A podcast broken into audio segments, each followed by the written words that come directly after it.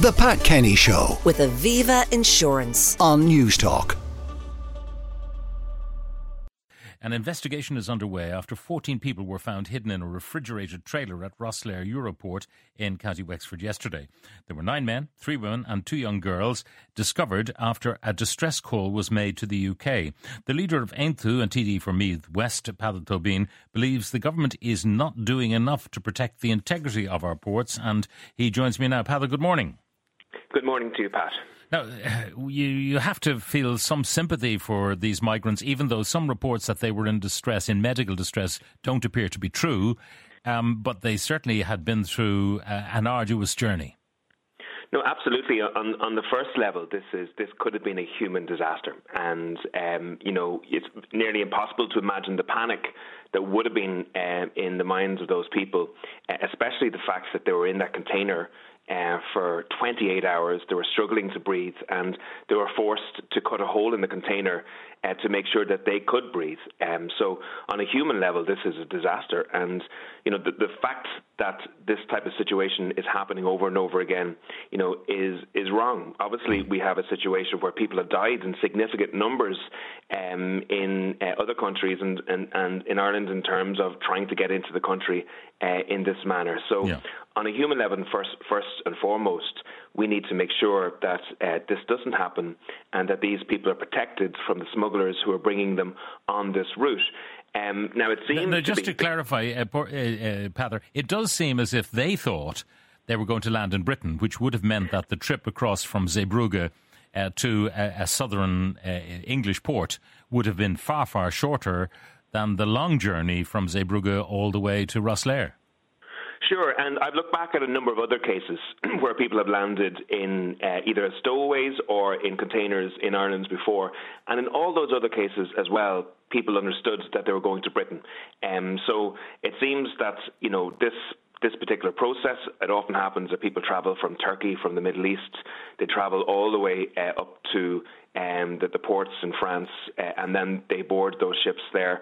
And as a result, they they put their hands in many ways, or they put their lives in the hands of these traffickers who who, who put them onto containers or, or trucks, uh, etc.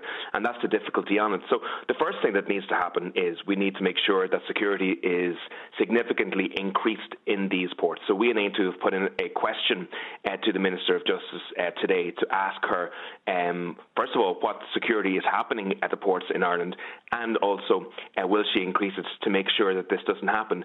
The other issue that's that's I suppose more systemic in relation to this is we have questioned the minister previously as to how people are coming into the country.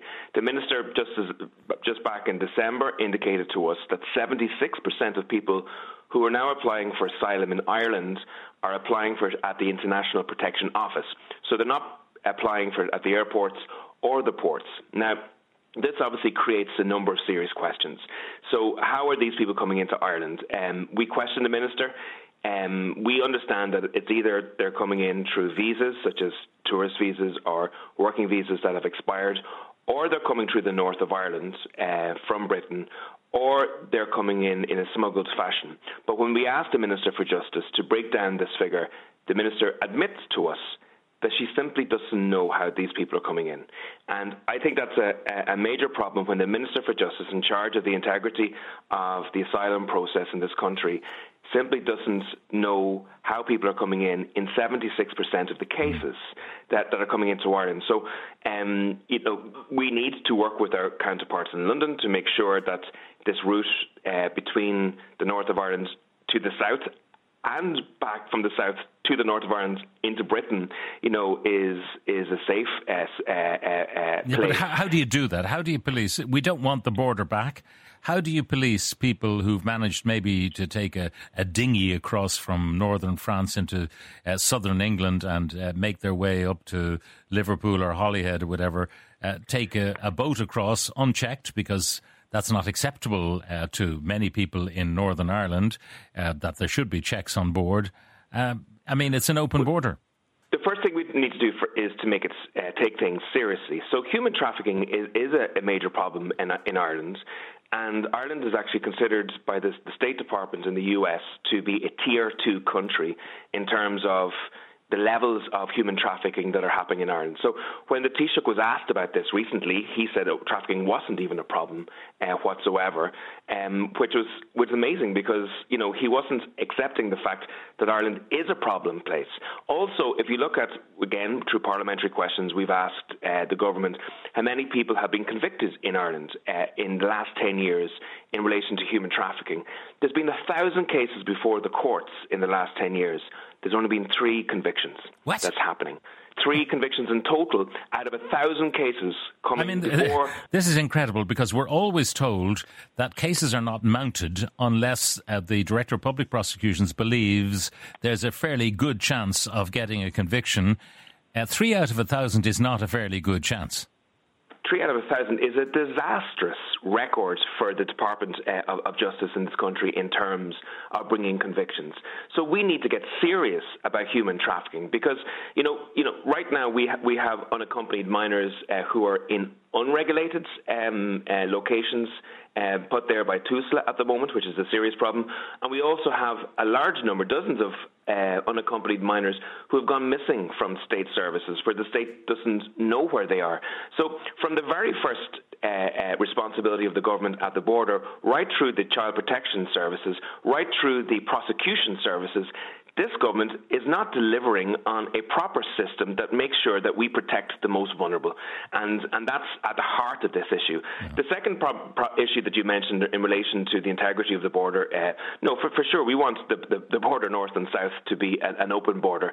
But we do need to work with the, our London counterparts to make sure that there are checks in terms of uh, what's happening in uh, Belfast Airport, Derry Airport, and in the port of Larne uh, to make sure that we know who's travelling that border. Because as long as we don't know who's crossing that border, we, all, we, are always going to have this situation where we simply don't know uh, where people are coming from and, and how they're coming into the country, and therefore our borders are not uh, in the integrity of our borders are not in place.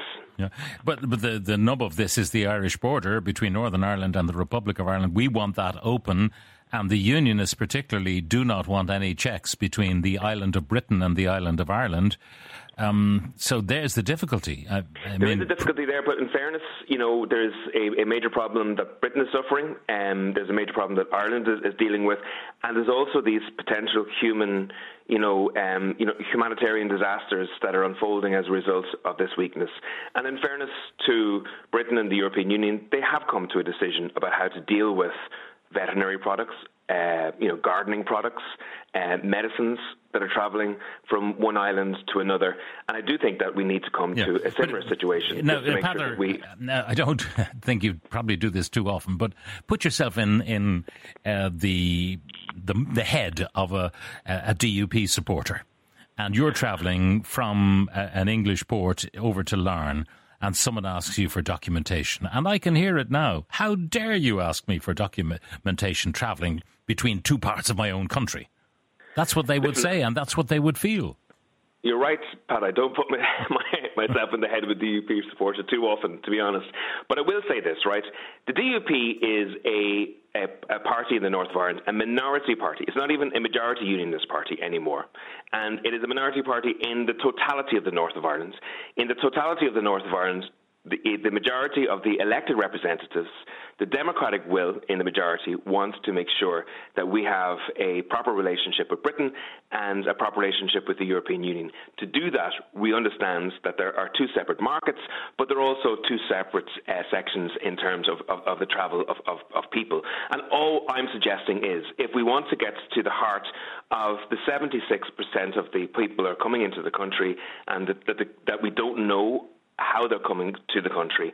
We need to make sure that we have simply uh, identification checks at Larne and Belfast, etc. The other point, the final point I want to make, Pat, if I can, is this, and this is the whole issue of policing and Gardaí numbers in this state as well. So, you know, we have a Minister uh, for Justice, Helen McEntee, who has overseen a reduction in the number of Gardaí every single year for the last uh, four years. And that has to be having an effect over our ability also to police the situation in Rosslare and elsewhere. And, you know, it, it just it, it strikes me that we know about this because the people inside that horrific situation made the phone call themselves to the British police who obviously uh, got in contact with the Irish police. Okay, so but, we've got to ask ourselves how many how many of these situations are happening okay, on a weekly but, basis that we you know in about. terms of our asylum regime and going to the Office uh, for International uh, uh, Protection and then being processed and it taking a long time, etc., etc. We know uh, that issue. It's been going on for years and years now. Uh, they promised to speed the whole thing up. But I'm, I'm, thinking if, if Paddy is picked up in Brooklyn or in Sydney, indeed, and the visa's out of line or there's no visa or whatever, Paddy is packed on the plane and sent home. Now, uh, there will be those uh, who'll say, hang on, many of these people are from war torn areas. They are genuine refugees fleeing for their lives and for their safety. Uh, we have to be cognizant of their difficulties. But hard cases make bad law. I mean, do we need to be more explicit? You arrive with no papers, you're turned around and you're sent away because you couldn't get on an aircraft without papers. In fact, you couldn't yeah, go anywhere without papers. So, should we be tougher in terms of, you know, not the processing and giving people international protection or refugee status, but in terms of documentation, um, you know, if you don't have it, you don't come in. Yeah, so Aontú's policy is one of compassion and common sense. So we do understand that we do need to be able to help people who are suffering from war and violence for sure. But we do our, our, our, view is that the government are not even implementing the system properly as it exists. So currently, there is a waiting time right now that people, some people are waiting up to seven years for their first application to be processed, and most people can spend 10 years in the country just in the application system uh, if they use the uh, appeal system also. So that's obviously far too long. Secondly, you're right. We have a situation where thousands of people, 5,000 people last year came into the state without travel documents, many of those flying from other EU countries. Now, if anybody gets on a flight in, in Paris or Berlin, or Rome, they have to have a travel document. So if a person is coming to Ireland from those airports, we know that they have lost their travel documents on purpose. We know that. And in those scenarios, that should not be tolerated. And the government needs to tighten up on that by making sure that um, that Gardaí, etc., are at those uh, embarkation ports or uh, at least on the planes to make sure that people have their, their, documents. The other point that you make is a really important point, and this is the issue of deportation. So when an individual has uh, been processed, when we've spent an enormous amount of money on processing their application. In this country, roughly 14% of deportation orders are enforced. So that means the vast majority of deportation orders are not enforced. And again, when I ask the Minister for Justice, um, you know, where are these people? The Minister for Justice gives me an official shrug. She doesn't know where the, the 86% of the deportation order recipients are. And that's another serious mistake. So I believe we should be helping people who need help. We should have a process to differentiate between those who need help and the, those who don't and then we should enforce all elements of that. But we, we, it is incredible that you know creating a whole system that costs hundreds of millions of euros, the outcome for both the people who are successful and unsuccessful in their application is roughly the same. They get to stay in the country. Right. Peadar Tóibín, leader of Aontú, uh, TD from Meath West, thank you very much for joining us. Newstalk Breakfast with Ciara Kelly and Shane Coleman. In association with AIR. Weekday mornings at 7 on Newstalk.